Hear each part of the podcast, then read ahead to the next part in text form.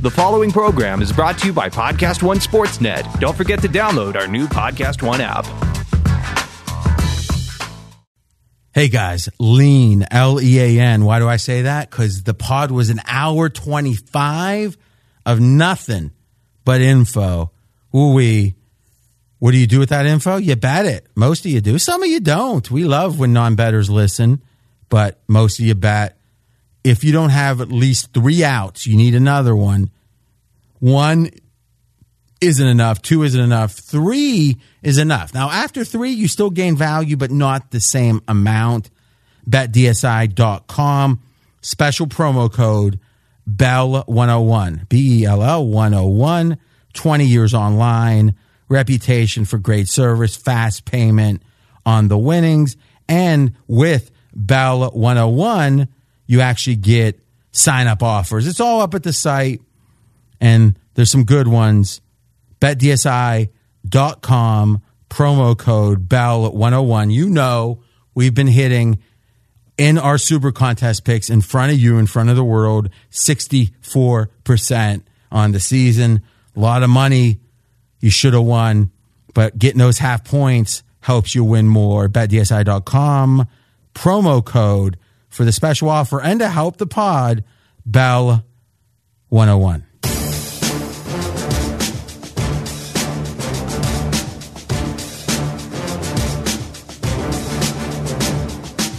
Welcome to RJ Bell's Dream Preview. Weekly winners from his Wise Guy Roundtable. Broadcasting from the pregame.com studios in Las Vegas. Here is RJ Bell. That's right. Week 14 NFL edition with my wise guy roundtable. To my left, the Vig, Matty Holt. To my right, Steve Fezzik, only two time super contest champion.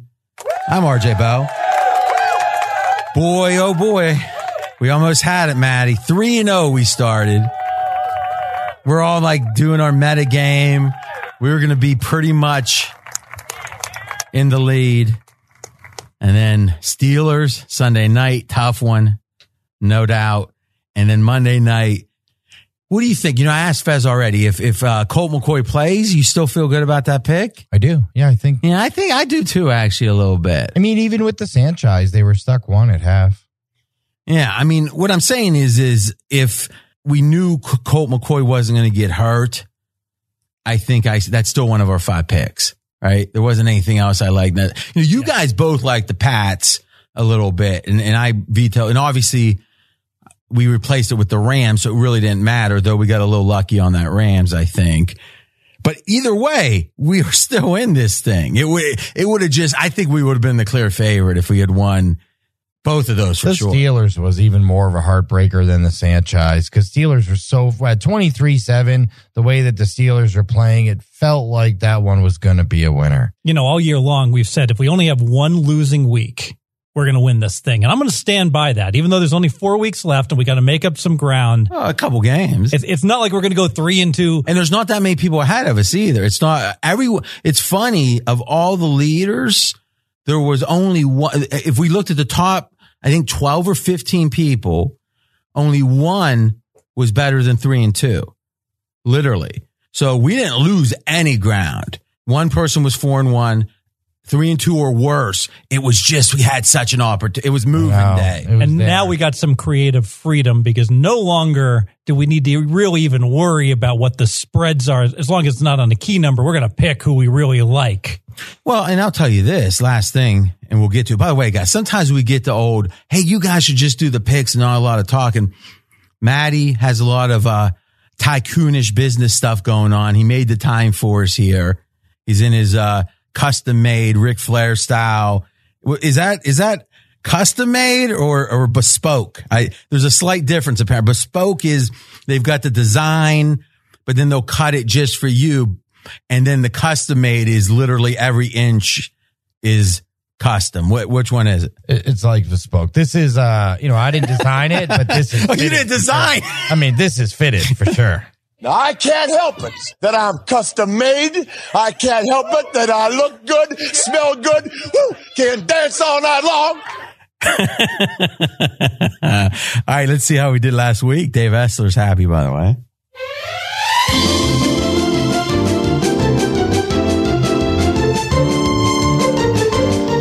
Hi, I am the Vig, and last week I went two and two and kind of a one Fez buyout and lost one hundred and I am up two thousand twenty dollars for the season. I'm Fez. I'm one and two. I lost two hundred dollars, and year to date I'm down two eight two zero two thousand eight hundred twenty dollars. That sounds like a song. Uh, eight six seven five three. Oh nine. But What is your best bet record, Fez? It doesn't seem possible. Ten and three. Ten and three, Uh, he and I'm, last and I'm week, stuck right? twenty eight hundred. And my best bet eight four and one. Matty Holt four and nine. But somehow Matty Holt's up two dimes. I don't understand it. By the way, uh, I was two and two last week, lost 250, down 730. 730. All right, boys, listen. So we talked about it because Matty's on the clock. We are going to be no nonsense picks, picks, and more picks. Showtime! Woo! And as always, we start with our very best bets. We mentioned it. Fez 10 and 3 in front of the world. You go, Fez. Yeah, I'm on San Francisco 49ers plus four and a half hosting Denver. I got three reasons why I like this pick. RJ, number one reason, turnover table time. San Francisco has eclipsed Tampa Bay as having the worst turnover differential in the NFL. They're minus 20. So yeah, they haven't taken care of the ball, but they also have been very unlucky with turnovers and contrast that with Denver, who's plus eight in turnovers. So they've been fortunate with a 28 differential. That's typically a, almost an auto bet with that big of a difference. Because the theory is, and this is one of our basic premises, that turnovers have a huge element of luck. Throwing interceptions is 50% luck, 50% skill. Tom Brady's certainly going to throw less. But otherwise, fumble recoveries, fumbles that you give up on offense, interceptions, for all the talk of the ball hawking defense and all that, just statistically, there's not very much, if any, correlation year to year, quite frankly, even week to week. So when you see a team with a bunch of turnovers, especially if it's not thrown interceptions, which I think mitigates it a little if it's, if that's the key difference. But if a team, and one of the things we did in the preseason that I might want to start doing this week again, actually, is do an analysis where you take 90% of the three turnover elements that we think are pretty much all luck, and then 50% of the thrown interceptions. Then you're getting kind of a, a weighted turnover number that accounts for the fact Brady's going to throw less than a Winston, let's say, right? But the assumption or what we know certainly is that teams that win the turnover battle cover the spread 77% of the time. So something that's a ton of luck dictates who wins and loses, who, who gets paid and who doesn't.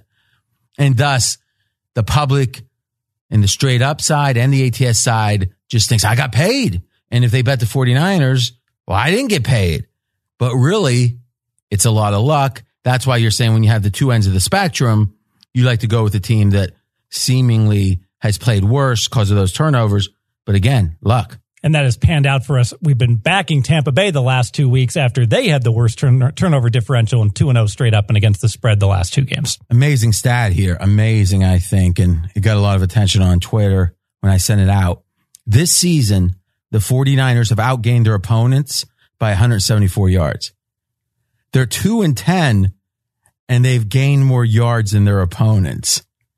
So if you ever have to wonder about how much turnovers have hindered the 49ers, there's the stat. I mean, typically, if you've this is this should be a 500 team. Yeah, and last week was kind of the poster child for that, where they got absolutely annihilated by Seattle on the scoreboard, which culminated with a 98 yard pick six at the end of the game, where the differential got up and above 24 points. But San Francisco actually outgained Seattle by 100 yards. So I would argue that that game is giving us value in this game. I'm just asking for mine. I don't have one. Oh, go ahead. That's fine. He's Matty. You're thinking about fading the best bet. No, but I don't like this pick. And I, I get why, and I don't really want the other side. But we talk about teams that make a fundamental change to in, during the season and how it affects the team. And what we saw, we talked about it prior to the p- past four games with the Denver Broncos. Case Keenum, 10 interceptions, 10 touchdowns. They started running the football. They turned into a running team behind Phillip Lindsay. Last four games, no interceptions for Case Keenum. Denver, three wins and a two point loss against Houston that should have been a win. So I feel like this fundamental change of becoming a running team behind Phillip Lindsay, who, let's face it, at the beginning of the year wasn't even the number one back, um, has changed it and taken the pressure off Keenum, and thus he's not throwing interceptions. And for that reason, I just don't want any part of this game. So Lindsay, number one yards per attempt. That's one thing. 6.08 yards per attempt, the third highest average in a single season since 1970. I think there's a key injury that's going to make Lindsay a whole lot less effective. So Sanders, number one wide receiver for Denver, goes down in practice. I think that just happened today. So remember, they traded Demaryius Yeah, Thomas. so uh, uh, Emmanuel Sanders. Emmanuel Sanders. How much is he worth? Um, I said uh, if you actually look at the market move, in some spots it moved a point, but from five to four, so a cheap point. So I think a full half point. Yeah. And you can make a case that he is having his best year. Well, that he's I- most impactful. and and how how valuable is a guy? We got to look at the guys behind him. So the fact that they traded Demaryius Thomas, their number two wide receiver, so they have an unproven young kid Sutton. Year to date, he's got 558 yards. The, the number two and number three current wide receivers now. Hamilton has 61 yards and Patrick has 73 yards. That's a good point. So it Lin- Lindsay better have a good game because they don't have the wide receivers anymore, and Keenum has not impressed me. And maybe the Sanders injury is more impactful because they traded Thomas. I agree with that. I agree. In fact, in our straight out of Vegas Fox Sports Radio National pre-production meeting, Sleepy J, Sleepy production mic's on, take your bow. He, Fez was out family time. Uh, he had, you know, it was all agreed to. And we, we kept the fort going, right? I was No in Reno. Yeah. no, no. But Sleepy delivered and he made a great point in pre-production. We made it on air. It is about the depth at receiver now after the trade. So Sleepy, you want to take, uh, take a bow? I just took a bow. now, the irony is Mackey had a few good pieces of feedback. The mayor did too. But the funny thing was he was being so smug about it. I mean, it was almost like he's learning the wrong things from Brad Powers that finally with the, with the second name check, we, we instead of saying Mackey, we said pregame stats and information. And then I played this drop. Wally Balls, it's my alias. Any, any thoughts? I think you're right. I'll blame I'll blame Brad. Uh, these guys. We got a good team behind us. We got a good team behind us. Couple last thoughts, Fez. One thing I've been doing more of is not looking at net turnovers, but looking at how many games a team wins or loses the turn uh, turnover battle. Because if you're minus four once and even three times, it's very different than being minus one, minus one, minus one, minus one, right? So I've been looking at teams. How do they do when they win the, the battle, the turnover battle, and when they don't? San Fran, when they lose it, 0 and 8. When they win it, 2 and 2. So I think even San Fran, uh, and, and I think if you flip this to Denver, three straight wins, as Matty said, but in those games, plus eight in turnovers. So yeah, on the season they look pretty good, but during this win streak, the turnovers have been dominating And the Steelers win in, in, in favor of Denver. Yeah, Denver. Very, was, was- I don't remember if they were plus three against the Steelers. Four. It was four. Yeah, and Yeah. and, and it, yeah, because the fourth one was And the Steelers outgained about 250 yards. And st- yeah. And last thing, Chris Harris, best pass defender, out. So to me, you look at this team and think about Harris out and Sanders out and the fact that everyone's so high on him right now. I think we're we're selling high on the Broncos. You swung me. You swung me. I'm on. All right, that's all we wanted. That's all we wanted. no, I'm in. I think Let's I like it. You you convinced me that that's the right side. Last thought. The 49ers have two wins. The Bills have four. The average point spread this season for the 49ers, they've been plus 3.3 points. So a little more than a field goal underdog on average. The Bills, eight and a half point underdogs. So there has been a lot of love for the 49ers in the batting markets. One concern, Fez, do you think maybe the 49ers are looking at the number one pick? Are they so close now? And Shanahan has so much equity. Whereas if, if they finish the year 0 and 4, his, his status doesn't get changed. You know, I got to be honest. I hadn't even thought about that, but the fact that they got Jimmy G coming back makes me a lot more comfortable. But they're thinking they're getting four first round picks, Yeah. maybe. Yeah, I hadn't thought. and if you have. Jimmy G locked up, you're thinking we don't need a quarterback. We can get like, you know, look at what the Browns got. just two weeks ago, For Wentz. we, we were talking about how oh the Raiders are have got no incentive to win, and then they started I playing hard. I didn't say You that. Did not. You did not. I thought the, the reason that he's there, the Raiders coach, is to try their best to win Gruden and then bridge him to Vegas. But so do you want to, well, listen, here's the reality, guys. We're going to give you our best picks today. We're going to be a lot more inclined to switch up on Fridays uh, or on Saturday morning when we submit because let's be honest, the people competing with us are listening. All right. So we're not, we don't, we're not scared, but we're giving you genuine picks. We're all betting. and I just I bet this one pretty darn good already. So All right. So pick number one is in. Best bet Fez. Matty Holt. I'm going to try to keep the pace going because I'm on a little bit of a time crunch, but I'm going to go with the Oakland Raiders plus 10 and a half. And I've got history on my side here. Ben Roethlisberger, when he is a favorite of double digits on the road, last 15 years, one and nine against the spread. Ben Roethlisberger against the Oakland Raiders, period. 0 and six against the spread. Ben can't beat the Raiders. Ben can't cover big numbers on the road. And I don't care how good a, or bad a defense is. In the NFL, I think we'll all agree that as second a team becomes one dimensional, pretty much any defense can stop them to some degree at that point. At this point, the Pittsburgh Steelers have Stevan Ridley at running back. I don't know what is worth the Sanchez at quarterback or Stevan Ridley at running back. They're both not very good options. That means Big Ben is going to throw the ball over 50 times. And on the road, when Big Ben throws the ball over 50 times, he throws interceptions. Thing things go bad for the Pittsburgh Steelers. And we, what we do know about the Oakland Raiders, I was on them again last week. They're playing hard. They're not very good. Their defense still stinks, but they continue to play hard week in, week out, covering the spread again last week against the Kansas City Chiefs. The, historically, this is a good spot for Pittsburgh. I mean, for Oakland, and I'm going to stick with the Raiders plus 10 and a half. looked up the backup running backs for Pittsburgh. Ridley, as you mentioned, 18 carries, 3.1 yards per carry. He's actually not going to start, but they're going to split time. With Samuels, 12 carries, 2.6 yards per carry. Contrast that with James Conner, who has 909 yards with over 200 carries year to date and a four and a half yards per carry uh, year to date. So yeah, big downgrade. And even if the Steelers do get up 10, right? We always talk about this when you get, you're getting more than 10. They probably sit on the ball figuring they, eh, they got no reason for margin here. So yeah, listen, you can get margin accidentally always. Sure. But I think if it's four minutes left, Pittsburgh's got the ball on their own 20 up 10.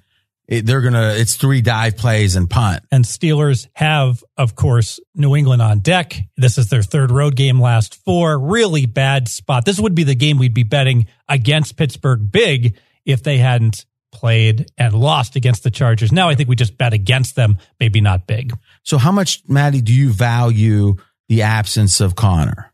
A lot. I think they become pretty one dimensional. Eh, eh, so he was a point? I think it's like three quarters of a point. I think it's more than half a point in this situation because Big Ben's not good when he has to throw the ball a ton on a road. And let's face it, while he wasn't as good as Le'Veon Bell catching the football, Conner was catching the ball out of the backfield as well now, starting to really be a part of that passing game. Stevan Ridley's not going to catch the football out of the backfield. And I, I mean, I think the whole schematic for Pittsburgh has changed. And look, history just says in this spot, Big Ben comes up flat. And I don't want to buck that history. Fez, what's your uh, Van Vliet or James Conner? Well, I, I downgraded Pittsburgh half a point, And I think Matty brings up a good point that maybe on the road it should be a point and at home it should be half a point. Hmm. No, explain that theory. Well, I think that Big Ben can throw every Oh, down at home. He's so good. That makes sense. That makes you know, sense. and so I don't really mind the fact that they throw the ball 75% of the time at home, but I do mind it on the road. couple thoughts here. Steelers rushing the last three games with Conner for the most part against the Chargers 65 yards, Denver 75 yards, Jags 26 yards. So they, I mean, it's it's going to go from bad to worse running the ball. And for the most part of that Jacksonville game, they were getting shut out. Yeah, yeah, and I mean, they weren't just running the throw, football. throw, They can't throw. score. Yeah. But against the Chargers, they were in the lead a lot of the game. Yes. And so, um, one last thing here. Well, two last things. In the Tomlin era, when the Steelers are favored by six points or more, seven and 18 against the spread. So 28%. Now, the average team in the NFL favored by six or more on the road wins the game 76% of the time. Pittsburgh only 64%. So they're not only not covering, they're often getting beat in surprise spots you wouldn't expect. Last thing, and this one's a doozy, Fez. Steelers as road favorites going back to October 2013. Anytime they're a road favorite, five overs, 22 unders, one push. So what I mean that that tells us that when the Steelers are flat, it's usually offense is what I've seen just by the eye test. Yeah. I mean when Pittsburgh is flat, you don't often see the the 31-30 games. It's when Pittsburgh's flat, it's Big Ben's got 3 points at halftime. That's been my eye test. But this is telling us especially on the road, they go one dimensional if they're not really humming five overs, 22 unders. What do you think of the total here? You know, obviously I like under based But I mean, that. other than that, well, the, my, my concern, of course, is that who's going to hand the ball off to? So if the ball's Yeah. going to be in the air, if, it, if they have to throw more, that's conducive to the over. I, I do agree. That does. but scare it's supposed to be that stat. ineffective though, is what is the assumption of the pick. But part of it being effective could be turnovers, and then that creates Mm-hmm. easy points the other way. Okay, next game, my best bet. So we got two in the books. My best bet. And I'll say this no locks, no pick is over 60% unless you have true inside information. And we don't. Is, well, I have a few times over the years, a handful. I knew Scooter McDougal's name before the rest of the world did, but that was just happenstance. I was not directly involved, obviously. I love the Colts. This is probably my second or third favorite pick of the year. The Colts. Couple trends to really back this up. One, we've talked about it. Houston has had a lot of coin flip wins. Now, here's something I've been thinking about, Fez, and it's a new concept for me. What percentage of the time does an NFL team just look more impressive than they really are? I'd make the case it's about 25. You know, to me, a team plays about as well as their true level half the time. Worse a quarter, better a quarter. Does that sound about right? Yeah. So basically, they outperform the spread maybe by six points. Yeah. And I'm not even talking so much the ATS margin, but rather just how well they play. Yes, I agree. So one thing we've made a mistake. I've been thinking back to some of the mistakes we made. Uh, Miami of Florida last year in football. It was skeptical, skeptical, skeptical. Then they play a, a game unequivocally. They were, I can't remember the Notre game, Dame game that they were unequivocally impressive. And we thought, see, we must have been wrong. Crushed But Irish. couldn't it, but couldn't that have just been one of the 25% of games that any team's just going to play better than their true level? But because it comes after all the coin flips, we think it's somehow more indicative than it is. So think about Houston, how our mindset has changed. We were so against them, so against them. And cause the theory was, okay, they beat the Jags, but in hindsight, the Jags were pretty bad at that point, right? And then they ended up crushing Miami. Thursday night. Thursday night, Miami had had two games in the heat. You know, it just wasn't a good spot for Miami. And then it was another coin flip, I think, against Denver, if I remember. 1917. But then when they beat Tennessee, it was like, see, we were just wrong about them. But maybe we weren't. Maybe that was just one of their games that they're going to play better than their true level.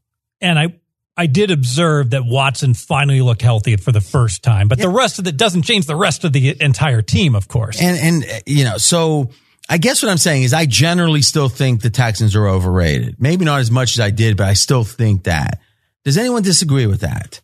I'm starting to come around to the fact again that they're not oh, to the less overrated than maybe we all thought. Okay, fine. But are they still overrated? Like if you could bet, if I forced you, if I said I'm going to give you 10 dimes if you are profitable in one of these two situations, fade the Texans every game or back them every game? Which one would you take the rest of the year? Four games. Oh, the rest of the year, Mm-hmm. I'd probably fade them because at this point they've already hit their peak in terms of popularity. Which I think by definition is saying they're overrated, right? Sure. And I would To fade some them. extent. I'd fade them as well. Like I've been hearing about how oh, they're a darling in the futures market. They could come They out are. of nowhere. Yeah, they are. They're not going to the Super Bowl. I mean, they're not they good are enough. a futures market darling, but that has nothing to do with whether I bet Yeah. against them on a per game.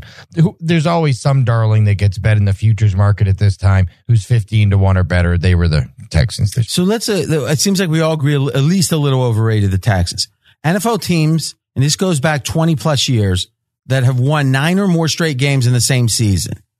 So they're hot, and this is straight up, and everyone knows about it. The next game, 35 and 63 against the spread. 36%. 35 winners, 63 losers. Why? They're expensive. It's that simple. There's no other logic to this. This is a very logical trend. You And what agree? I, I agree. And what I love about this trend, how often, RJ, do we say, uh oh, emergency betting alert. We got to get down on this now. This line's going to move and we got to rush out and get it. But when you're going against a 9 and 0 team, there's no rush at all. We saw that New Orleans, Dallas. There's always going to be plenty of support for the team that's won nine in a row. Now, the flip side, teams shut out the last week since 1993 are 58% against the spread, and that's over almost 200 games. So everyone sees the goose egg. Ooh, I don't want any part of that team. And I tell you this, we're going to talk about the Jags when we get to that game.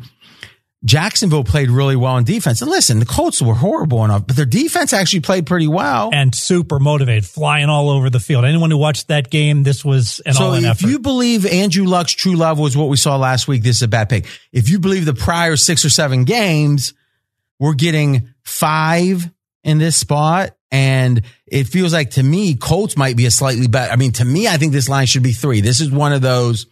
I think it should be three. We're getting five. And one of those fortunate wins for Houston during that nine game win streak was when they played the Colts the first time. If you recall, that game went into overtime, completely evenly played, and then late in overtime. Yeah, the Colts. I was in one of Matty's. I don't picks. disagree with your pick, but do you honestly think it should be three? I do. And what is I- the math behind it? Because if you look at the YPP numbers, every basic number, Houston's a little better. Let's admit that they're a little better in pretty much every major important statistical category. Well, remember though, Indy in September, this was Exactly. a situation with, with some with some key injuries where they did. Houston, you were making the excuse that, that Watson wasn't healthy in September. Yeah, but you, but let's admit right now today that Houston is the better football team. yeah, they're better. Period. They're better, but they're in the same category. I, I first. I To don't some agree. degree. I don't agree. You don't agree that they're a I better thi- team. I think the way the Colts are playing right now, other than the question mark the last week, if this game were, if last week didn't happen for the Colts, it can happen for, if, if the Colts had a bye, but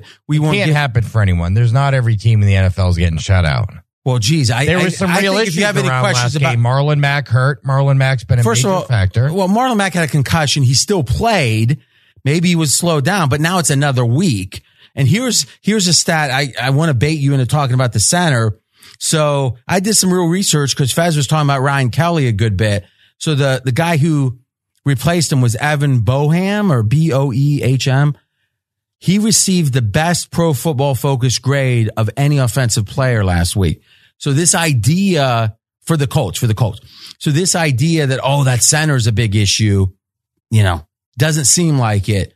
And you're right, is the running back was banged up, but it's, if it's a concussion and he played and now it's another week, I, I don't like, listen, Houston, I really truly believe in the I don't disagree five point flips. Houston is more likely to be two and three in those five than three and two, and they're five and zero.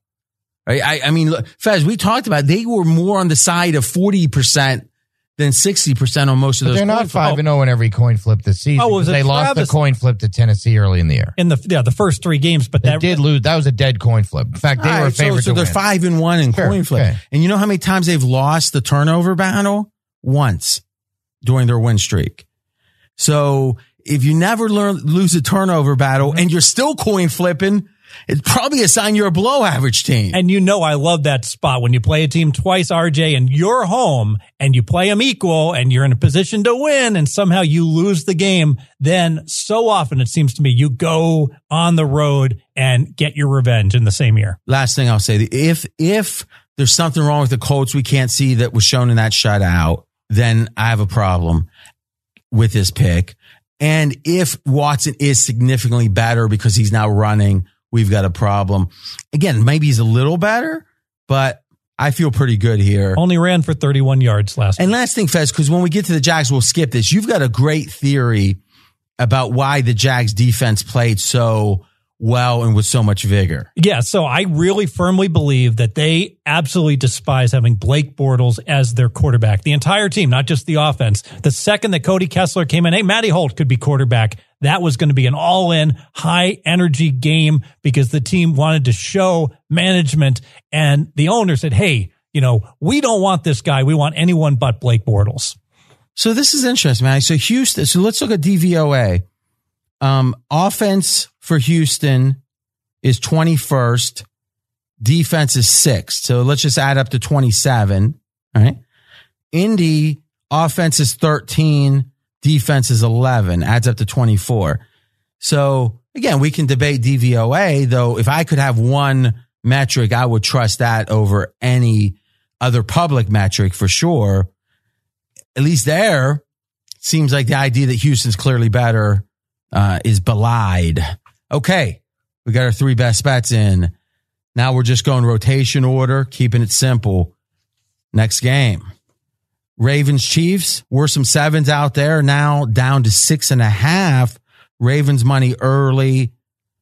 Fez, you like the total. I like the under, and it is all about Baltimore, who I expect is going to run the ball two thirds of the time. Why do I expect that? Well, they're 3 and 0 running the ball. And since their rookie quarterback took over, Lamar Jackson, they have indeed run the ball 66%. Given they've had this success winning and doing that, now that they're playing a Chiefs team that gives up over five yards per carry, it is only logical. Keep the Chiefs offense off the field by doing what's been successful for Baltimore, running the ball. And I got a total of 53. I got to be honest here.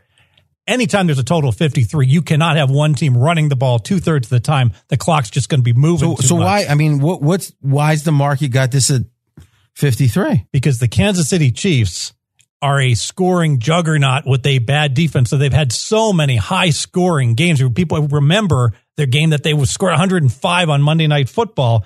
But uh, the truth is that Kansas City, um, when if they're not going to be be able to be on the field when they finally get the ball on offense, sometimes that, what does that mean if they're not going to be on the field? So if the offense isn't on the field, yeah. So if the offense like only gets like two or three possessions in, in a half, all of a sudden, like, well, when's that ever going to happen? Maybe they'll get three or four. So right. why are you saying two or three? They might only get three and a half if Baltimore. But why'd you able, say two then? Two. You want to bet? You want to bet they don't get two in any of the half? No, I don't. Okay, so three or four. So oftentimes the offense presses a little bit when you're like, "Wow, we haven't seen the ball for seven minutes," and they're not as effective, and they can't get into a rhythm like they can when they're getting more possessions. Matt. I, like the Kansas City Chiefs in this spot. I, I don't have any real opinion on the total. I tend to like unders over 51 this time of year anyway. And we know it gets really cold and windy in Kansas City. Um, I, I just don't agree with the comment that they're going to run the ball two thirds of the time. So on the season, Baltimore runs the ball the 12th most percentage of the time, 43% of the time, less than half, and that's 12th most. And even since Lamar Jackson took over, they're only like eighth in the league in terms of percentage of plays that are run plays. So no, that's not true. I've, I've got I got the numbers. Three games: Baltimore, Cincinnati, 75 plays, only 19 passes. Baltimore, Oakland, 69 plays, 25 passes. Baltimore, Atlanta, 75 plays, 26 passes. So um, only 70 passes and 209 plays. Okay, well, maybe they are going to run the ball two thirds of the time. It just doesn't seem like that's possible. I don't know why I saw it differently. So, Matty, I like the Ravens here, okay. but I want seven. No, I'm never doing you anything. never. And I look, I'm smoking you all mean? season, but I'm never doing. well, I tell you, we might have to choose a different guy for that seat then because we want action here. But all that said, I'll accept it this time. Fez, I agree with you. Not only is Baltimore going to run, who has DVOA, who has the worst rush defense in the NFL? Kansas City Chiefs. So you've got a team that can't stop the run against a team that wants to run. What is the main argument against Lamar Jackson? Isn't it his durability? Is this sustainable? Accuracy? Well, no, we know he's not accurate, but what I'm saying is he's been fairly effective net net. They've won three games. They won the games, but some of it was so. They went into Atlanta and won. Two and special you, teams you, slash you had the defense rubber band scored. off for Atlanta. No, no, the defensive special team touchdown was against for Oakland. No, yeah, but it, it- Atlanta got the special teams. They got a 73 yard know, fumble but I- recovery. So what I'm saying is you had the rubber band off again with, with Atlanta somehow laying points at home. It was insane. The, the market agreed with you. It closed what? Tw- two and a half, 20? yeah, yeah. Two. I, I call that 2.75. I'm probably Yeah. the only one that calls. it No, that, I right? like that. But that's, that's right. You know, cause if you don't know how much three's worth, that's a better way to say it. It's halfway between two and a half and three. But I mean, you, you're not going to at all say you were like, you missed something about the Ravens. I, I, I haven't missed on Lamar Jackson. He's not good. But if, if, if Atlanta were playing the Ravens again, would you lay two points with Atlanta at home? What I missed on with that game was the motivation of Atlanta. They did That's what I'm not oh, telling you. care. They did not. Okay, good. I mean, You know, I actually think Lamar Jackson. I agree with you. He's not a good drop back passer, but if they run the ball two thirds of the time, he can be inaccurate. There's not. He's only throwing the ball. you I know. think net net he's probably more. Let me ask you this: If Flacco started, would you like? Would you still like the Chiefs? yes. Okay, so this isn't about Lamar Jackson. Well, I would get an unhealthy, you know, I would get a flat. Yeah, I, I don't like Joe Flacco either, but Yeah, that's what I'm saying. So they got this style that may or may not be able to last the season, but I think the odds are very good it will last this game. Agreed, and also because of the mi- the then take it at mismatch, six and a half. the matchup edge. Well, I think I mean, it's this is a a great- natural. I think there's going to be a seven out there fit. come game Oh. day. I don't have a prop bet here um, on my card, RJ, but I'm going to make a prop bet here, a derivative. I'm going to play a correlated parlay, the plus seven cor- parlay to the under because I do think there's a nice correlation there. Yeah, I mean that that does make sense. And you like the under to start with. Ooh, I'm going to look for that myself. If I can get seven minus 110. That's not exactly a correlated number. It's 53. This, we're not talking about 41. So if they score, if they score 61 Well, points in this game, is Baltimore going to cover? hold on a second. I think the whole idea of the correlation is simply a mathematical equation. Obviously, there's a correlated element when the numbers get that extreme. But don't you think? And again, I'm asking. I'm not saying I. I think I know. But wouldn't you say that there's times that if this game is played this way, then uh, there's going to be less points, and my team has a better. Like if this is a shootout, do you? If you knew 65 is scored, if I told you 65 scored, you love your Kansas City a lot more, right? Of course. And if I tell you that literally um uh, 42 is scored, just 10 points Well, if 42 is scored, you don't like any favorite laying seven. Okay, so then there is a correlation then. I mean, if it goes under even just a touchdown, Sure. I mean, Right? there's some correlation, but I mean, 53 normally, if we would have picked any random game, not this game, any random game at the beginning of the season, and, and, and Fez would have said, well, there's a direct correlation playing the un, underdog and under on any game that's 53 points. I don't agree with that. In but principle. in a weird way, it's kind of making Fez's point in his, if he's right, that this total's too high too. This is way too nichey, but 42 is the one total you can't use because it so many 42s land 28-14 for final scores. Well, Fez, we So 43 or appreciate- we- we 41. really- We really, appreciate you coming with that. We could do only in dreams, but it wouldn't be good. By the way, Essler's got a quick thought on this game. The Chiefs and the Ravens. Are the Chiefs looking over their shoulder at the Patriots? I think they are. Are they looking over their shoulder at the Chargers? I think they are. Here's the thing. The Chiefs have had their way all season and haven't faced any real adversity till they score 51 and lose. And now, of course, the Kareem Hunt issue. You can't lose a thousand yards from scrimmage and 14 touchdowns and just carry on. The Ravens defense, number one in yards per play, held Atlanta to 131 yards of total offense, won the game with 159 yards through the air, 21 of them by the punter. The Ravens are a wild card team right now, and don't look now, they're a half game behind the Steelers in the AFC North. They have the Bucks at home next week, no look ahead. The Chiefs have the Chargers next week, potential flat spot. Last potential flat spot for the Chiefs was against Arizona before they played the Rams, and they did not win impressively. Six points is too many for that Chiefs defense, regardless of who's under center for Baltimore. I like the Ravens. All right. Okay. Next game, three hundred. Six and a half. Yeah. Yeah. Yeah. Okay. All right. Panthers, Browns, Panthers two. Fez, you like Carolina. Yeah, I sure do. I like Carolina mostly because of the fact they're sitting at six and three and they've lost three in a row. And so they're getting a lot less respect in the betting marketplace. But I would argue all three of the losses are certainly excusable. They outplayed Seattle. If you watched that game, you couldn't believe what happened and what went wrong for Carolina to lose that game. They outplayed Detroit. Somehow they lost that game by one point. And just recently, they outplayed Tampa Bay, a team I'm high on, but they lost based on four turnovers. And all three of these losses, they outgained their opponents by 80 or more yards. At a minimum, they should have won two of them. And if they were eight and four, they'd be laying three and a half in this game instead of laying two. And by the way, since we are using the lines from the super contest, it's two and a half. So, okay. I think there's one question in this game. Is Carolina still together as a team? Because if a blackjack table loses four straight hands, they don't, ch- nothing changes. They do the same thing and the reality exerts itself over time. But when a team that should have won two or three of the four doesn't, what do they do? They fire multiple defensive coaches this week. Now they got Rivera, Riverboat Ron calling the defense. Well, if he was supposed to be calling the defense, why wasn't he calling the defense all year? And if you're right, Fez, why don't they sit back and say, Hey, we're fine. This tells me there's turmoil. There's a new ownership. He, he, they didn't fire Rivera. He's hearing through the grapevine. Your job's on the line. So now he's freaking out and, and, and changing things. I'm calling the defense. I'm going to go down swinging. But does that make you feel good about this? Well, I can't be sure whether there's going to be a sense of urgency to turn this around or whether there's going to be panic. And It seems like there's panic because when you fire two coaches, Mike Lombardi said that he's never seen a D line coach fired in the middle of the hmm. year. Never.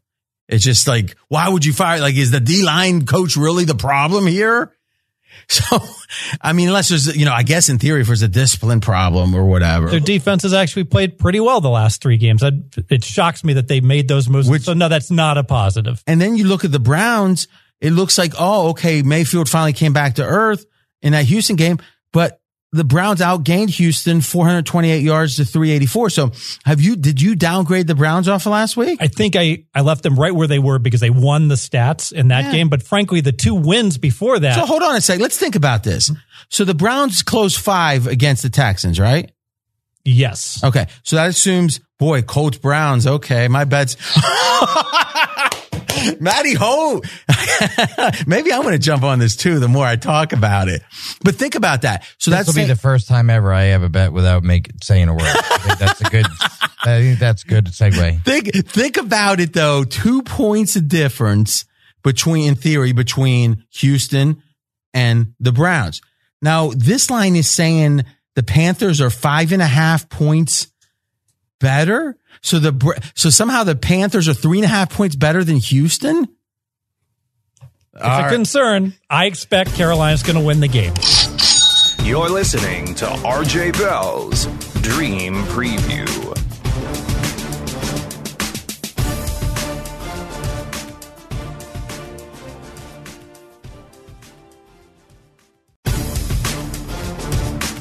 Now back to RJ Bell's Dream Preview. Double, Matty, I'm with you, baby. Go ahead.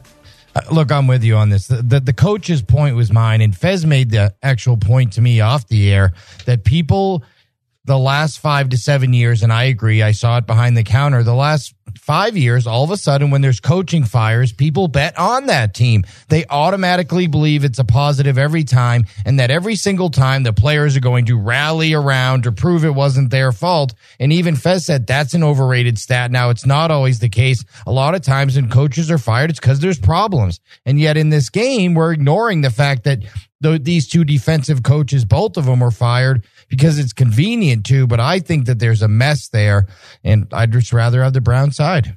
So, what does your power rating say? Carolina versus Houston. I've got Houston three points better than average team. I've got Carolina two points better than average team. So, So, I got Houston how- one point better. Explain how this line makes any sense. And the Browns have a strong home field. They're one and twenty six on the road. It's not that they're a good road it's team. not like they're winning a whole lot of games Yeah, at home but either. Still, they got Hugh they got the yeah. turf. I mean, that's a weird stadium.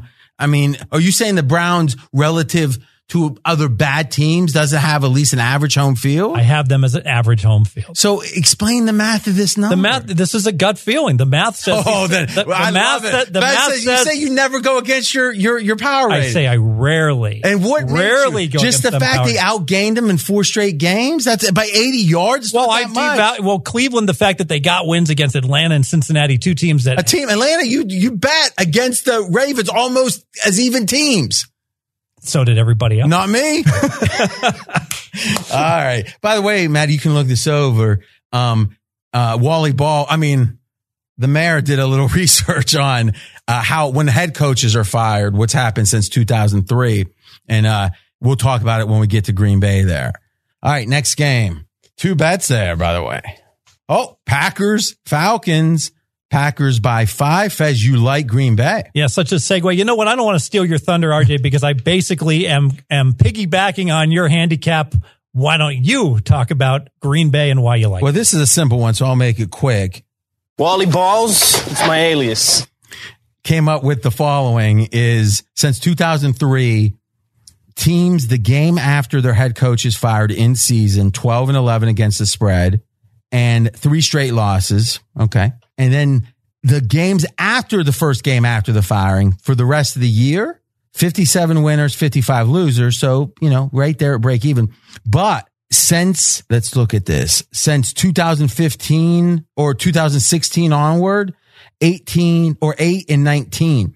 So in general, in the modern era, and maybe that's a small sample, or it could be players aren't as attuned to, oh, I got a new coach. I've got a, it's like power to the players kind of thing, perhaps.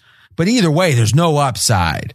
So on one hand, everyone looking at Green Bay surging now, history says no. Where I think they are going to surge is because I think Aaron Rodgers, the stakes are high for him. If he plays well the rest of the year, see, he was right. McCarthy was the problem. If he doesn't, it's going to be like, oh, you were complaining about McCarthy. You still haven't played well. I think you're going to see a ton of focus from Aaron Rodgers. So suddenly he's going to invent his own playbook. He's going to play amazing. He's super focused. Uh, Just because McCarthy got fired, who's calling the plays? Aaron? Is Aaron making Oh, so the plays? So Philbin was the OC, right?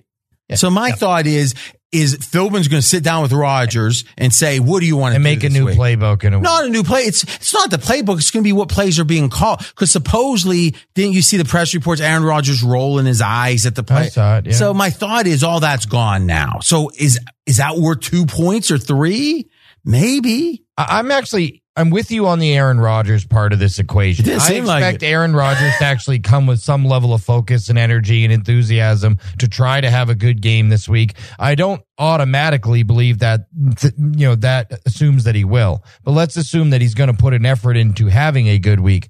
My question is what does the rest of the team think? Because I've heard that Aaron Rodgers isn't exactly the most popular guy in the locker room and now Mike McCarthy got fired because of Aaron Rodgers. Let's face it, is the whole locker room rallying around Aaron Rodgers? Because I've heard he's not the kind of guy that people like to rally around. And for that reason, I'm going to pass. Yeah, I'm probably not going to bet it either. Uh, the thing that really blew my mind to say that if these other players don't like Aaron Rodgers, they're in trouble. Is there was an assistant coach. We're taping Wednesday night. Winston Moss was with the Packers for 12 years. Yep. He said the following on Twitter: Ponder this.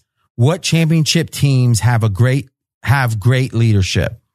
Period. It's not the offensive guru trend. It's not the safe trend. Find somebody that is going to hold number 12 and everybody in this building to the Lombardi standard. Period.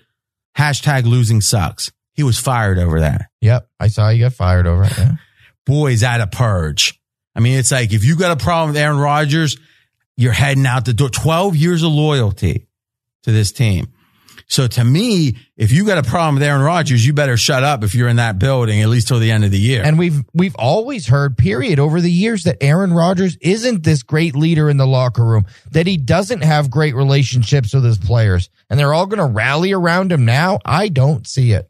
But I was tempted play- to go the other way, but Atlanta was so befuddlingly terrible last week that I can't do it again. But I don't expect the rest of the Packers to rally for Aaron Rodgers. But even if they just play the same they've been playing and Aaron Rodgers steps it up, that's probably enough. Because That's what you think? The stat that Colin Cowherd had, which was great, Aaron Rodgers had double the throwaways of any other quarterback in the NFL, which is per, you know, obviously purposely throwing the ball away. One of the most mobile quarterbacks in the NFL is throwing the ball away double anyone else. That's him saying, I'm not going to use my magical powers to make your crappy offense look good. so, but now he's going to hold on to the ball and risk injury because Well, he's got a guaranteed contract. He's he, he's yeah. I mean, again, I'm not an Aaron Rodgers guy, so I everyone I've talked to has gone rah rah rah Aaron Rodgers this week. What if the offensive line decides not to block because they're sick of it? I actually, I'm I'm ready to pull the other way because I I've heard from a lot of people, and I don't want to get too insider on this that a lot of the players don't like Aaron I Rodgers. agree. And obviously, Colin has on. I can't remember Jenkins or the guy that was the receiver Yes. on, and uh Colin will be like, "I like Aaron Rodgers personally, but," and spent ten minutes bashing him. Yeah. So, all right, next game: Saints Bucks. Saints favored by eight. Fez another total. Yeah, I'm going under the 56. I really like this bet, RJ. Uh, the Saints, surprisingly, win a bar bet on this one. They are third most in the NFL in terms of what percentage of the time they run the ball. They run it almost half the time. And everyone thinks about Drew Brees and what a phenomenal year he's had. And he has had a phenomenal year, but it is all about ball control for the Saints. So they, it's not like the ball's just, that, that Brees is just winging it all over the, the yard. And look at Tampa Bay. Tampa Bay has had a great offense, but they've turned the ball over way too much. And the eye test now, when I watched Winston, who had more turnovers than Fitzmagic, that he was being way too loose and he would just chuck the ball down the field to Evans early in the year. And they have talked to him. He is not taking those risks. He's not throwing into coverage deep down the field like he was early in the year. uh, pretty amazing with Tampa's yardage here. I'm just going to run it off quick. Last eight games, 412 yards, 510, 501, 301, 576, 456, 510, 315. That's about as much yards you're going to see in eight games. Can it turn into touchdowns is the question and not interceptions? Because by the way, if Tampa is minus two turnovers or worse in a game. So not even, not even minus one, minus two or worse. Eight times this year, they're 0 and 8. When the four times they're better than minus two, Better than terrible. better, they're 4 and 0. If this team doesn't turn the ball and, and again, Tampa's gotten a lot of love from the batters and didn't, other than this, it didn't make a lot of sense, at least on the surface with the record. Matty. It's Tampa or pass for me. I don't. I don't really love the game. I don't. I'm not in a rush to step in front of New Orleans, but there's a few things I like about this spot. I like teams that are playing with the energy this time of year, facing a division opponent who's likely, who's at least favored to be in the NFC Championship or AFC Championship game. That's the case here. That makes this a big game for Tampa Bay at home against the Saints, who are favored to win the Super Bowl or at least go to it. Let's get up for this game. And to, and to everyone's point, Tampa Bay's offense is playing really well. It has to be Tampa or pass for me. Weather update 90% chance of rain, 15 mile an hour winds. That's good for the under as well. I've got a world premiere trend.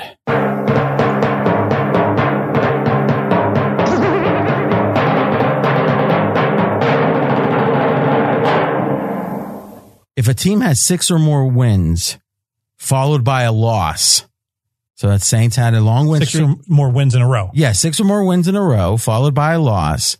The next game, 55%. Eh, okay, 57 46. But then I thought about it and I said, what happens if the loss is the first loss?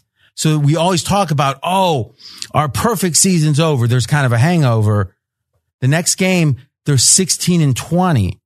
So if you have a long win streak and it's not the first loss of the year, 41 and 26 against the spread.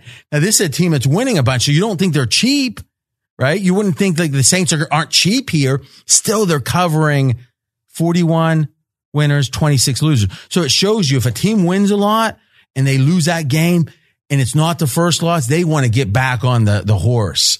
So that keeps me off of Tampa Bay And I think the logic, Fez, is pretty strong there. Yeah, it does make sense because if you haven't had any losses, you're going for a perfect season. Think about how run down you get. Oh, we got Yes. it. We're at 10 Emotionally, 0, physically, 11 yeah. 0, 12 0. And then finally, I think Denver had a year where they went 13 0, right? And they lost a game. Boom. Right after they lost the next game after. But if otherwise you look at the Saints, are they thinking, ah, you know, we're flat after, or they're saying we want to redeem ourselves after that Cowboy game? Absolutely. So I think they're expensive, so I'm not going to play it, but I'm not going the other way. Next game. Ooh, Jets, Bills. Right now, three and a half. Is that right? Let's see. Three in the contest. Three in the contest. Bills favored. I saw some, I can't remember where this was, the New York Post, I think.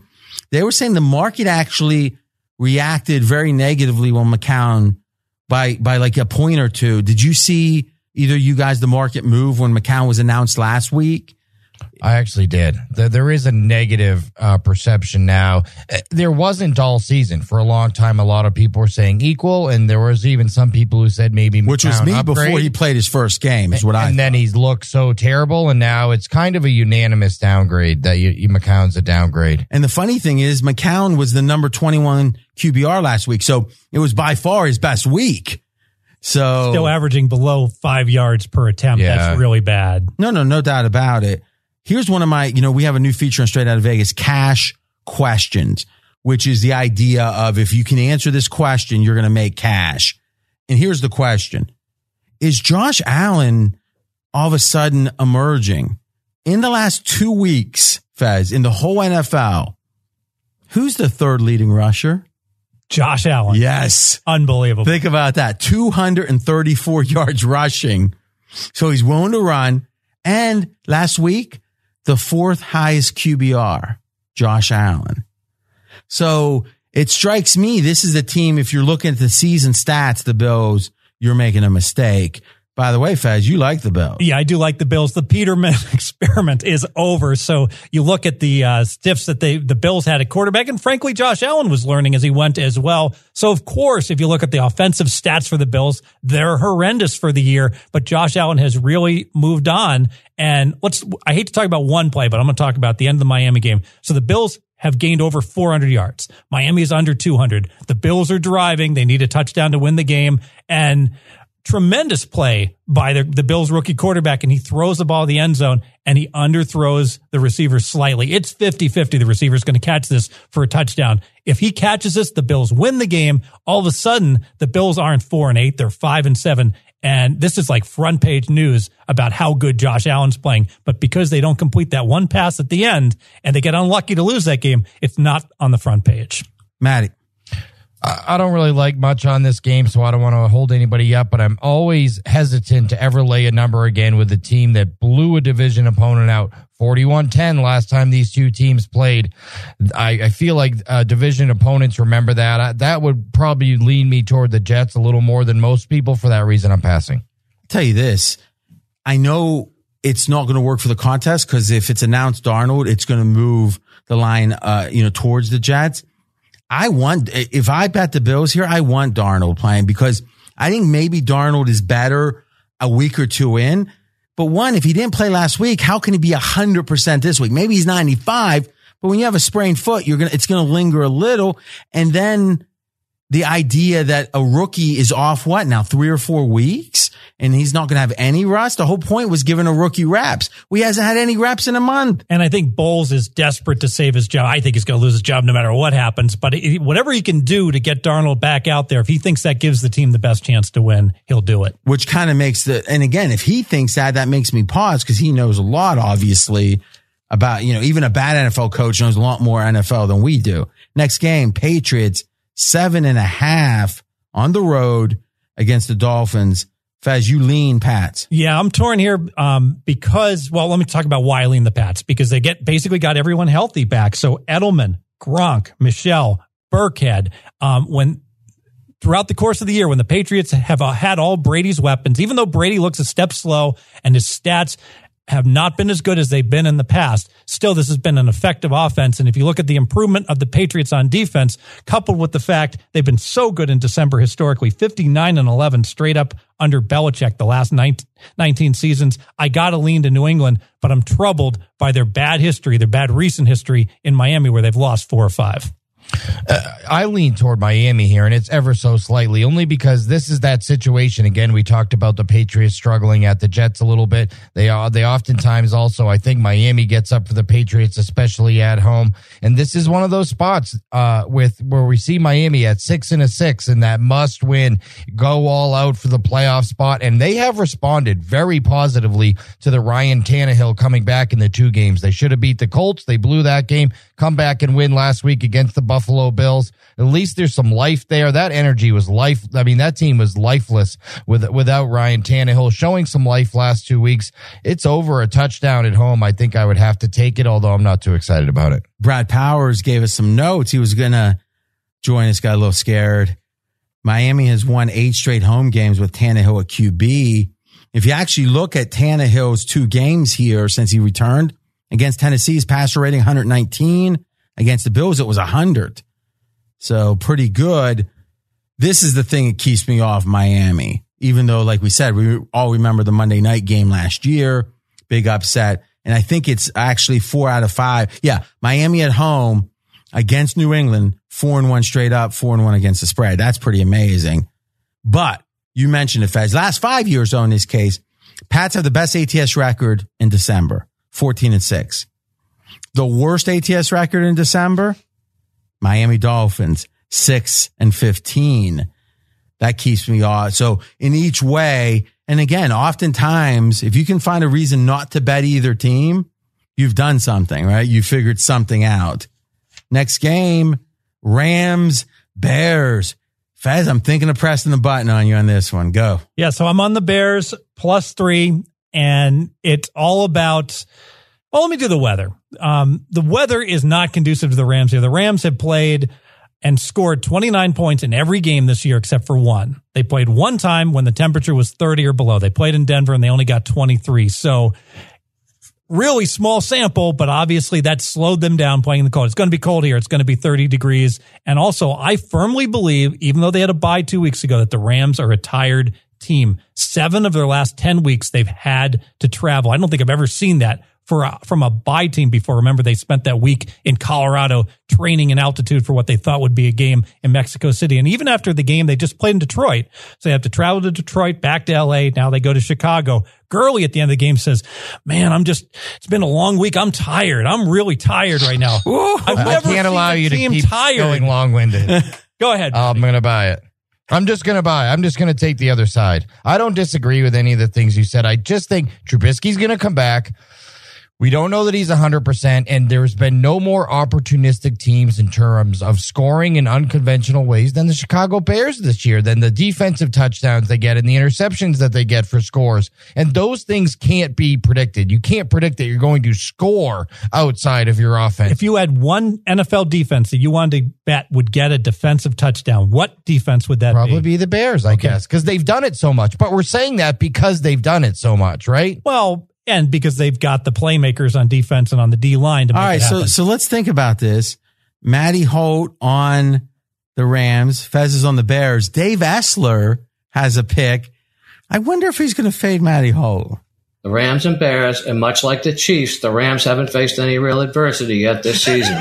when they have been tested, it's been by a team with an above average defense. Three of their last four road games, one by two at Seattle, one by three at Denver, lost to the Saints, all teams in the top 12 in points allowed. The Bears are fourth in points allowed, third in yards per play, and first in takeaways per game. If Trubisky doesn't play, Daniels had two games under his belt and he thrown as many passes in the last two weeks than he did in his previous eight years. Bears have the Packers next week, so the focus is squarely on the Rams. Rams are home to the Eagles. Eagles are down this season. They did beat the Rams late last year. And the only other teams that beat the Rams last year, Seattle and Minnesota, both teams with very good defenses. Speaking of weather, it's a night game. Temperatures expected to be in the 20s. Goff hasn't seen that. Gurley hasn't seen that. Woods and Cooks, both from SoCal. The weather, the crowd at night, the situation. This is the Bears game to lose. Can, can we please go back and play the the uh, Green Bay Packers versus Arizona Cardinals Dave Essler preview from last week? SoCal guys can't play in So weather. how'd they you- beat them outright as 14 Matty, how did you point underdog. How did you and Essler do head to head last week? Uh, Essler went 2 0 against me. Everybody pays the VIG except Dave Essler, and it makes me crazy because that handicap didn't even make sense. Nope, the Rams haven't been challenged except by teams that have a Because good he's not in the defense. Vegas. But the Because Kansas he's City not in the Vegas echo chamber. but did the Kansas City Chiefs challenge the LA Rams in a game that they very well could have won? And in the preview before, he said the Chiefs had the worst defense. So they contradicted in the same preview. Look, I, I'm getting the Rams and I will green button everybody. You know, Dave. Dave told me actually that he he he wants to come back out, right? Right, RJ. But, Well, he- yeah. but, but only if you're going to be participating. of course. hey guys, mark the time on this. We got to get this on. Uh, we got to get this tape out there. We're taping, baby. I thought he was going to mess up his bespoke jacket. His arms were flying. I mean, listen, I've got a stat or two and we'll move on, but I do have to say quickly here, A victim of the infamous Malachi Crunch. Fez and Essler crunching the vig.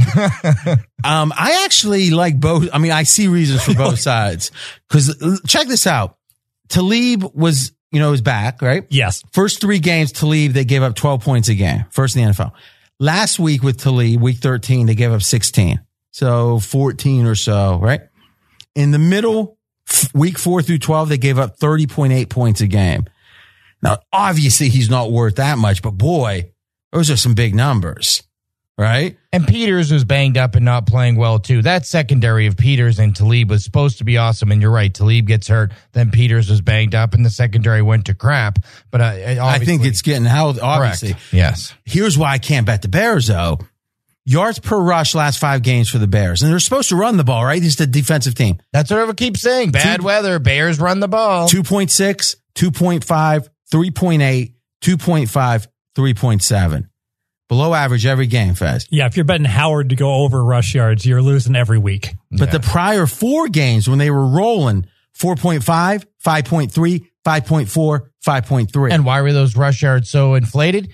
Mitchell Trubisky also contributing to the running game instead of it being a detriment. 36 yards per game he's averaging, I believe. yeah. So to me, I think my theory is Trubisky perhaps and also the Well, he was the number one rushing quarterback in the NFL Yeah, prior yeah, to his injury. yeah. I mean, And no I doubt think that, helps your rushing offense. And I think Nagy was scheming up Trubisky, and over time, the D coordinators are going to figure out. To, now, maybe he, Nagy's got another move he hasn't shown yet, but how many moves are you going to have against the best defenses in the or defensive minds in the world? Don't, don't we all agree that a team that is almost very, very likely headed to the playoffs in the Chicago Bears is not going to bring their young quarterback back out there who's nowhere near 100% and have him run the ball 14 times this game in really bad weather and get smashed up? But their offense isn't as effective when he doesn't run the football because he can't make it through his third and fourth reads. Still a big upgrade at quarterback to have him in there. Of course it is. Chase Daniel was terrible those two games. All right, we got a bet between Fez and Matty on this one. Giants Redskins is next.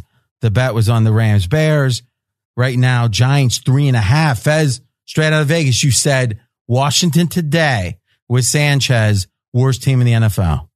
They are. So no confidence at all in Sanchez. I got to be honest here, RJ. I'm really not sure how big a dang- downgrade this is from McCoy. Initially, I was thinking two points. The more I read up on this, three, three and a half point downgrade looks more like the right number. I mean, he's been out of the league. He basically hasn't played in three years. Yeah, and and and now he's on a t- new team. What's he been there? Two weeks. Two weeks off the couch. I mean, to me, the Giants have won three out of four. They lost against the Eagles. They should have won. Imagine a team winning four in a row, playing the worst team in the NFL and laying only three and a half. So why not like this? What stops you? Is this just the duct tape on the shoe? The idea that you just can't fade? You know, like, oh, it's a home dog. I can't. I mean, like, what's stopping you from betting the Giants? Well, I got the I, I got Washington rated as the worst team in the NFL now, even with that assumption. And I can't be confident in it. They might be actually they might be much worse than every other team. I don't know. None of this is saying why you're not betting the Giants. Well, my power ratings don't support it. What does this support? What's the line say? Well, the Giants, I've got three and a half points worse than an average team. And I've got Washington eight and a half points worse. So that I've got this line being five on a neutral and the, the game's at Washington. Washington hasn't given up yet. They're still six and six. Their players still think they're in But contention. but the O line is even more banged up. yeah, so it looks like, yeah, they've got two backup guards playing. One of them's done for the year. The other backup guard, Bergstrom, looks like he's going to play this week. So he's going to be okay. Matty. uh, there's too many unknowns for me. How are the players going to rally around Sanchez? And what is the level of deflation in that locker room? Because there has to be some. This was a team that at one point, not that many weeks ago, was the favorite to win the NFC East. Now, even though they're only six and six and Dallas is seven and five, just one game ahead of them, it feels like these two are light years apart in terms of odds to actually win the NFC East. Just a game apart. I feel like there's some major deflation for the Redskins. Lose Alex Smith, lose a couple of tough games, then you lose your backup Colt McCoy, lose your whole offensive line. Basically, I feel like this defense, which has played its heart out this season, may just throw its hands up in the air this week. I want to ask both of you when you see a team having this many injuries and some gruesome injuries on top of it, career, Gross, potentially yeah. career ending injuries, how much of an impact do you think that has on the rest of the team when there's four weeks left where players are starting to think to themselves, wow, I sure hope that doesn't happen. to Well, me." plus Lombardi's saying how much of this is the training staff? What are they doing wrong? You know, Tom Brady's whole thing is stretching and, you know, with the soft muscle stuff. So I don't know. Last thing on this, uh, McCoy, after he got injured, then there was the AP run, all right? After that, 31 plays, 89 total yards for Washington. Not good. Next game, Bengals, Chargers, Lions 14, Fez, another pass. Matty, you pass this one, it looks like? Yeah, I got to pass. I mean, it's a tough one. Here's one. I'll give you a stat or two on this one. I can't play the Bengals no matter what. This is a pretty interesting trend, though. And I've never seen this anywhere else, but I've already played the world premiere music. Teams favored by 13 or more this week, who are underdogs next week. All right. And remember, KC's playing, hosting the Chargers next week. All right. So what's the line going to be? Five? Thinking about five and a half. All right. Oh, thank, thankfully you paused that long. All right. So favored by 13 or more, underdogs next week, 20 and 42 against the spread. All right. I mean, is- this makes a ton Look ahead. of sense. That said, I can't play the Bengals. This is probably the only team in the NFL I can't play right. I would play the Skins before I'd play the Bengals. Like in any given, I'd rather the Skins be here. I know the Bengals are not supposed to be better. I think the Bengals might have given up. If you print out the Cincinnati Bengals injury report, you will kill four trees. Next game. Uh oh. Essler's best bet. So here's what we're going to do quick, one and only commercial break, and then his best bet. The holidays, what are they about? Well, for most of us, uh, about family. And what do you want to do with your family? Well, obviously, keep them safe. And if you're thinking about home security, SimpliSafe is a great choice. It's a choice we recommend. And I'll tell you why. A lot of it, not only good quality, but there's none of the commitments, the contracts, no hidden fees, but it's even better. If you've been waiting, it's holiday time. And let's be honest, you sit around with the family, you love them. Sometimes you run out of things to talk about. Oh, show them the no, new home security system. All right. Great time to talk about it. And right now you can save 25%. Now we've been doing SimpliSafe stuff for months and months. First time they've had a discount and all you got to do, go to simplisafe.com slash dream, D R E A M. You're getting 25% off. And if you like it, you got it. You keep paying that reasonable monthly fee. And if you don't like it, hey, you cancel. It's almost it's as close as you get to a free roll. Simplisafe.com slash dream. That's D R E A M. That's the URL, simplisafe.com slash dream. And what are you keeping safe? Yep, your family. How do you do better than that? Old friend here, TrueCar. Every car comes with its share of stories that ding your bumper when you nervously pick up your first date, the luxury package you got after a big promotion, or the mileage you saved riding your bike all summer. You can't put a price tag on your stories. Now with TrueCar, you can at least find out what your car's worth when it's time to sell it or trade it in. Just go to TrueCar, simply enter your license plate number and watch how your car's details pop up. Then answer a few questions. Navigation, moonroof, watch as they bump up your value. Uh oh, high mileage, boo. Well, you already knew that was going to cost you. but now you know just how much it dings your wallet so you can plan ahead. Once you're finished, you'll get a true cash offer set in minutes, which you can take to a local certified dealer to cash out or trade in. So when you're ready to experience a better way to sell or trade in your car, check out TrueCar today. True cash offer not available in all areas. If it's available in yours, take advantage.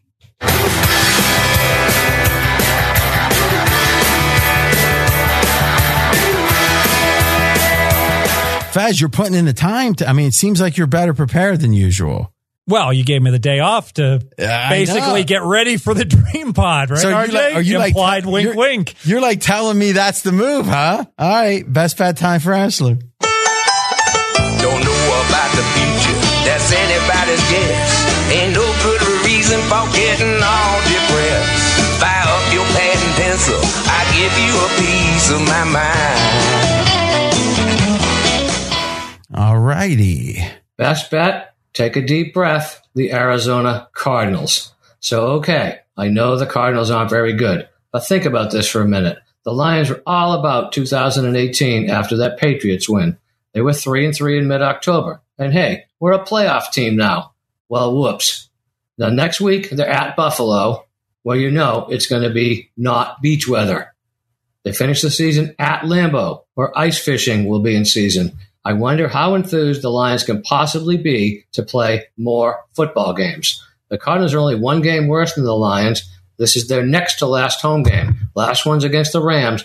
If they want to do anything for their fans, this is the week. Arizona has allowed less points than the Lions. They've played the Rams, the Chiefs, and the Chargers. The Lions, on the other hand, have not scored more than 22 points in their last six games. I know Arizona is not the greatest show on turf, but they did just win a game as a 14 point underdog. So back to the beginning. How can the Lions be favored on the road? Give me the Cardinals. So, Matty, if I remember right, you actually were giving some real thought to Arizona here. I certainly was. And look, one of the things I look for this time of year is when a quarterback gets hit, are the offensive linemen running to pick him up?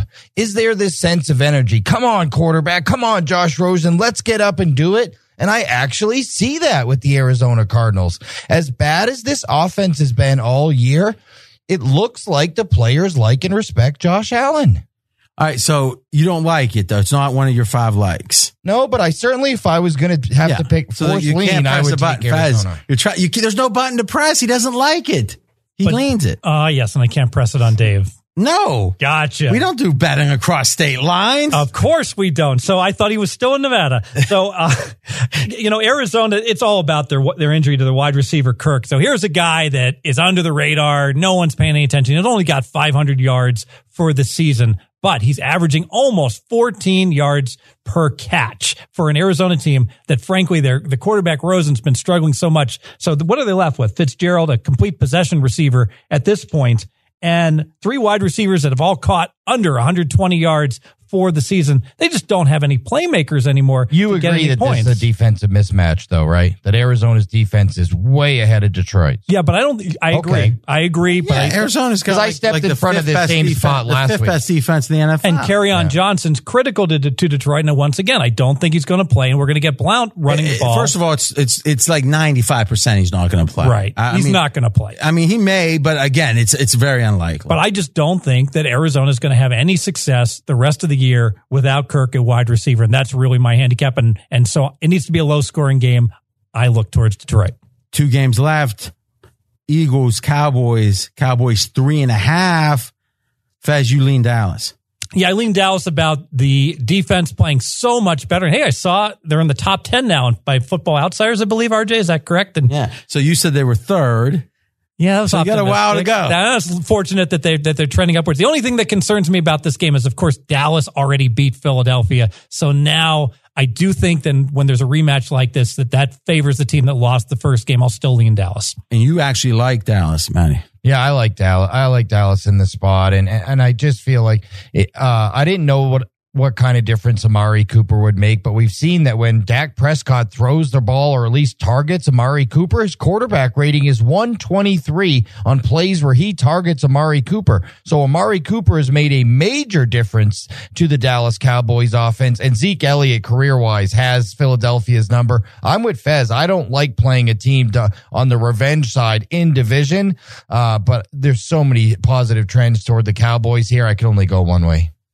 So when you say revenge and division, explain th- where, how it applies in this situation. Fez. Yeah, so Philly lost at home against Dallas, and now they go on the road versus Dallas. So if you lose on the road, you're motivated, but not quite as much because it's like kind of holding the It's serve. expected exactly, but it's you did not. losing at home against the division opponent. Yes. in the first game. yes, Yes, I agree with that.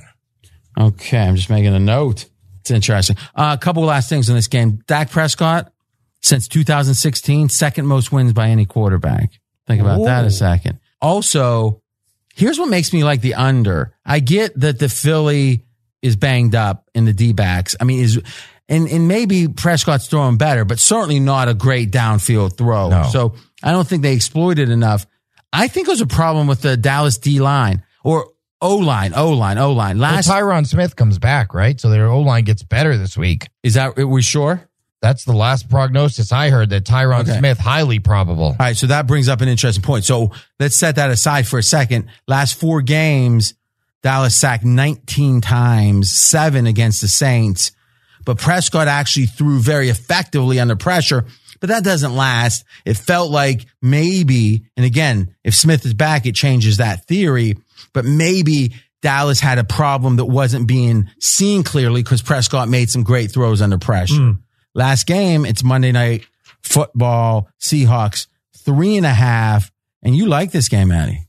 This feels like um again, and we've said this must-win situation so many times. And with the Minnesota Vikings, it's becoming a broken record with me. And I have been on the wrong side, backing the Minnesota Vikings too many times. I wasn't on them last week. Last week I was actually against them, but this feels like that desperation spot for the Minnesota Vikings. And what I've said about this team all year is I hate them in those overrated spots against good teams because Minnesota's stats say they're an average football team. We talked about their top six most important offensive categories all week and how they were between 12 and 18 in almost every single one of them, stating they're an average football team. But this, you know who else is an average football team? The Seattle Seahawks. And anytime, you know, we talked about they shouldn't have beat the Carolina Panthers. They have some wins that they shouldn't have this season. I'm not saying they're a total fugazi. Last week, it looked like they blew the doors off San Francisco. You watch that game, the stats say it was much closer than it actually was. I think this game's going to be much closer than this line says. And with the three and a half instead of three, I have to lean toward the Vikes. How do you know it's a fugazi? Well, it's a fake. Yeah, I know what a fugazi is. I actually like Minnesota here also, and here's why. Seattle's pass defense is really dropping off. First six games of the season, no quarterback had a rating better than 87, a passer rating. Last five games, the average quarterback passer rating, 109. Think about that for five games.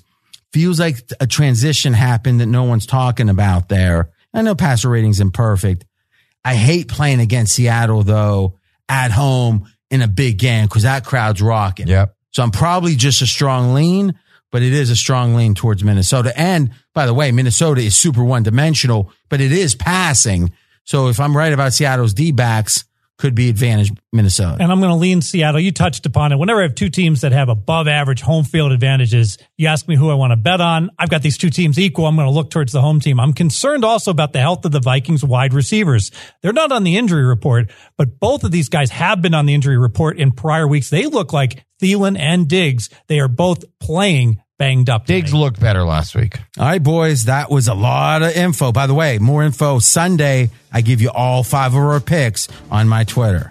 His Twitter handle is at RJ in Vegas. Thanks for listening to RJ Bell's Dream Preview. Catch the Wiseguy Roundtable each week. College football released on Wednesday, NFL on Thursday. Don't miss any winners. Subscribe on Apple Podcasts or wherever you listen. Visit podcast1.com and download the Podcast One app. Have a question for RJ? You can contact him directly on Twitter at RJ in Vegas. Live the dream with us each week.